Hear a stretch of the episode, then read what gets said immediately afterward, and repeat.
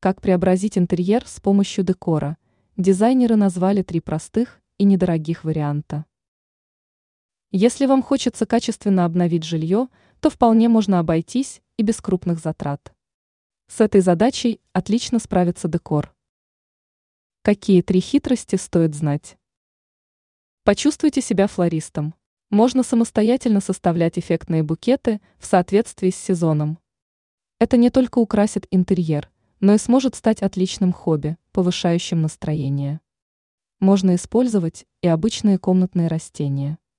Главная задача состоит в том, чтобы придумать оригинальную и запоминающуюся композицию, отмечает эксперт сетевого издания «Белновости» дизайнер Юлия Тычина. Приобретайте качественные пледы.